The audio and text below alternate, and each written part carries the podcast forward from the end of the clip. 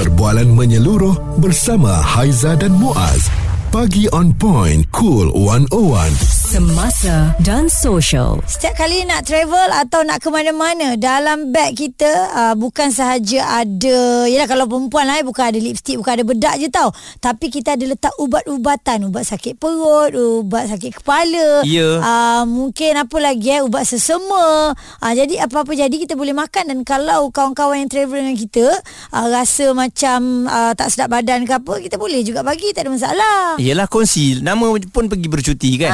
Cuma saya pernah terfikirlah, kalau ubat batuk, ubat demam yang kita beli di farmasi yang memang standard, maksudnya dijual secara meluas lah, tanpa ada perlu terbuka kita jumpa doktor apa semua, tak ada masalah kot, kongsi. Maksudnya sama je ubat demam kan, ubat batuknya, dosnya pun sama. Tapi ubat yang telah pun diberikan oleh doktor, Haizah pergi jumpa doktor, doktor ada bagi, okey, ini ubat jenis ni, makan 3 kali sehari, berapa biji apa semua kan.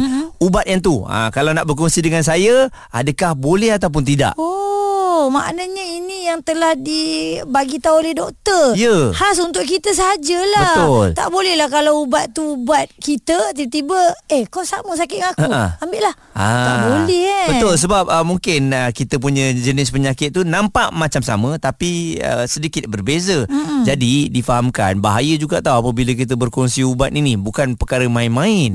Berkongsi ubat bermaksud meminjamkan atau memberikan ubat menggunakan preskripsi atau tidak kepada orang lain selain daripada individu yang sepatutnya menerima ubat itu, dan ini sepatutnya tidak menjadi satu amalan. Pesakit harus bertanggungjawab dengan ubat yang diberikan, dan sekiranya bekalan tak cukup, pesakit sepatutnya kembali ke farmasi untuk ambil ubat. Bukannya macam kau punya ubat lebih, kau sama dengan aku kan, darah tinggi contoh. Kau pun kawan aku kan.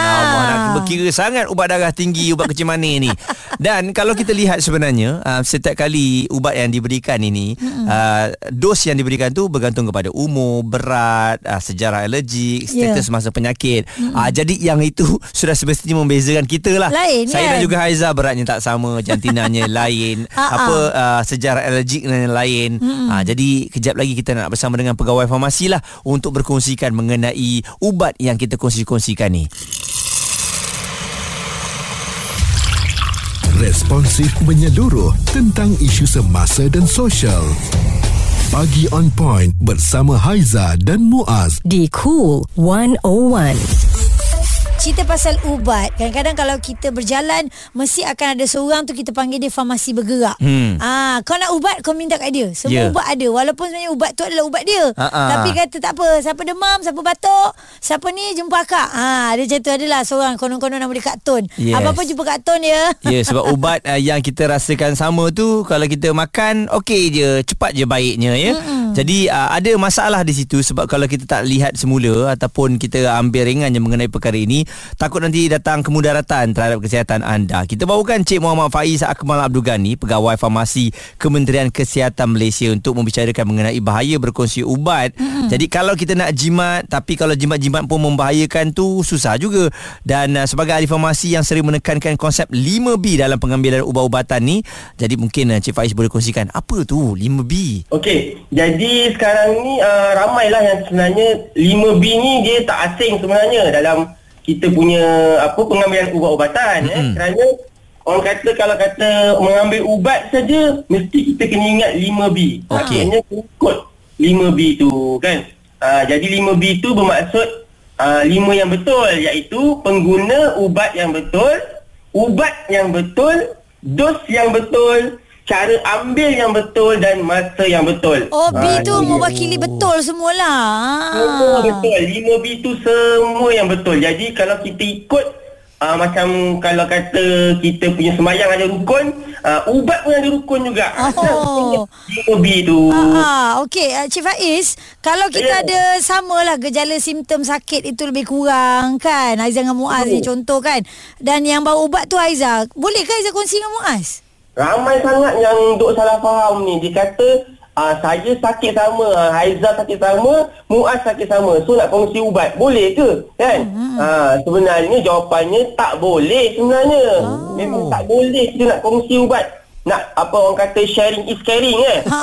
Ubat tak boleh. Tak adanya sharing is caring kan? Sebab apa? Sebabnya ubat ni kita kena ikut dari segi setiap orang tu dia ada rawatan yang lain-lain. Maksudnya okay, katalah Haizah jumpa doktor. Doktor rawat Haizah dan Muaz serentak ke tak sebenarnya? Oh tak, tak lain lah. Masuk bilik pun seorang-seorang. Dia rawat Haizah dulu. Lepas tu dah settle baru dia rawat Muaz. Okey, maksudnya itu juga ubat. Ubat ni maksudnya setiap orang dia ada rawatan yang tertentu, yang spesifik. Jadi ubat yang diberikan mestilah ubat yang bersifat individu. Maksudnya kalau Haizah, Haizah punya ubat sajalah. Kalau Muaz, Muaz punya ubat. Begitu. Okey, dan Cik Faiz, adakah ni kalau kita tengok soalan yang bermain di minda ibu apa ni, berkongsikan ubat seperti ubat demam, ubat batu ataupun antibiotik untuk anak-anak ni? Kan? Sebab abang Long sakit, adik Engah sakit, sama je adik-beradik. Apa masalahnya kan? Sekarang ni kan musim ada apa, macam anak-anak adik-beradik semua demam-demam, batuk kan. Betul. Jadi sebenarnya kita tak menggalakkan jugalah kalau kata nak apa berkongsi ubat adik-beradik ni kan, lagi-lagi yang melibatkan ubat antibiotik. Poin pertama, ubat ni kita bagi satu ikut umur anak, nombor dua ikut berat badan anak. Jadi dos ubat yang kita bagi dekat anak-anak mungkin berbeza-beza. Terutama antibiotik memang tak boleh kongsi. Itu kena ingat bahaya tak boleh sebab kena habiskan kan seorang. Spesifik untuk bunuh jangkitan kuman, bakteria sahaja. Jadi lain dan tak semua demam disebabkan antibiotik, disebabkan bakteria. Begitu juga batuk dan sesama. Jadi kita memang kalau boleh tu dah dapat ubat tu ikutlah label nama anak masing-masing. Kalau ada 10 anak, 10 lah ubat masing-masing macam itu.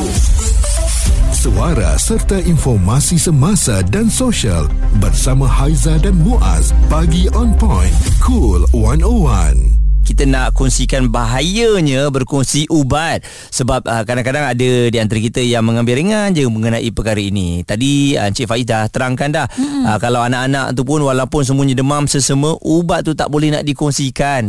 Kita faham untuk nak berjimat kongsi sajalah, tapi sebab tu kita tengok kadang-kadang anak kita tak sihat-sihat lama Aizah, padahal ubat dah bagi dah, kenapalah asyik batuk lagi. Ya, Encik Faiz selaku pegawai farmasi Kementerian Kesihatan Malaysia ada terangkan kalau 10 anak memang 10-10 tu lah kena ubatnya sendiri-sendiri kan Cik Faiz kan. Antibiotik pun tak boleh kongsi, bahaya. Okey, selain daripada ubat antibiotik, bagaimana pula dengan ubat-ubatan lain untuk penyakit kronik, contoh diabetes, darah tinggi, sakit jantung, kolesterol? Suami isteri ni boleh, abang makan lah saya punya ni, saya makan abang punya macam tu. Benda yang paling senang kita nak jumpa, lagi-lagi kalau macam pergi kat kampung-kampung, tengok-tengok mak-mak kita, atuk-atuk, nenek-nenek kan. Kadang-kadang mereka ni sebenarnya ada mindset kalau kata ada ubat tu asal sama nak kongsi. Kan? Saya suka ingatkan, kadang-kadang saya selalu berseluruh lah dengan diorang ni. Cik berdua mungkin boleh berkongsi hidup, boleh berkongsi tempat tidur, tapi ubat jangan berkongsi. Saya sampai tegur macam itu.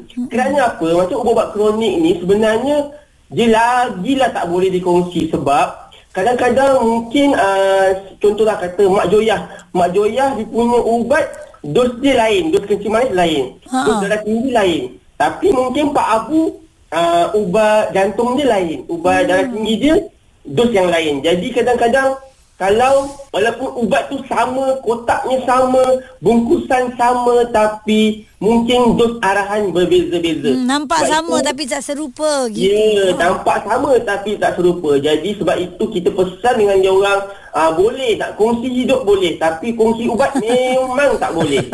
Okey. Cik Faiz, ni ada satu lagi situasi, Rashid dan juga Rafidah ya. Rashid dan Rafidah ni dia suami isteri. Jadi dia beli ubat batuk yang bukan berjumpa dengan doktor. Ubat batuk farmasi yang standard punya, jenama tu kita beli. Jadi yang tu boleh tak kita kongsi bersama?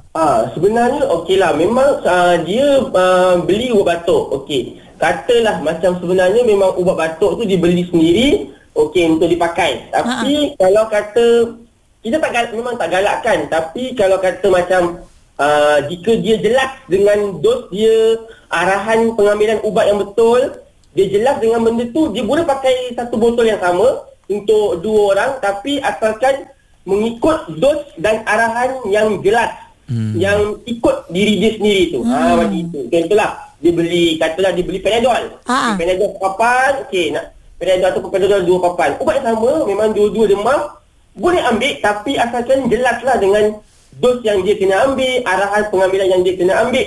Cuma dalam dari segi konteks farmasi, kita masih tak menggalakkan perkongsian ubat tu, terutama yang sedang mendapat ubat daripada klinik lah, yeah, atau hospital. Okey, sedikit nasihat je Faiz, panduan untuk umum lah dan juga pendengar ni yang suka kongsi-kongsi, boleh hindari PL macam gini, macam mana tu? Senang saja, kita akan selalu kita pesan, okey, dari segi nasihat umum lah, sekiranya dapat ubat, yang pertama sekali baca label. Setiap ubat tu mesti ada label arahan. Tak kisahlah kita dapat daripada kerajaan ke, daripada swasta ke, mesti ada label arahan. Ada nama kita, ada tarikh bila kita dapat ubat, ada berapa biji nak kena makan, berapa kali nak kena ambil.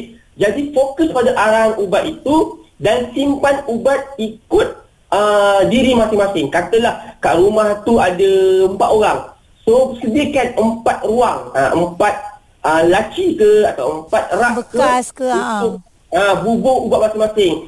Ni ayah, laci pertama ayah, laci kedua mak, laci ketiga anak sulung. So at least bila benda tu berlaku, maksudnya jelas anak-anak ataupun keluarga yang mengambil ubat, jelas nak ambil ubat yang mana satu. Itu paling penting. Perkongsian daripada Pegawai Farmasi Kementerian Kesihatan Malaysia, Encik Muhammad Faiz Akmal Abdul Ghani. Sebab tu setiap kali kita nak collect ubat dekat farmasi, selepas kita buat pemeriksaan, dia akan check IC betul tak, nama betul tak, baru dia akan bagi. Betul. Jadi sila ambil maklum mengenai perkara ini. Kongsi ubat memang sangat-sangat tidak digalakkan. Perbualan menyeluruh bersama Haizah dan Muaz. Pagi on point, Cool 101. Semasa dan sosial.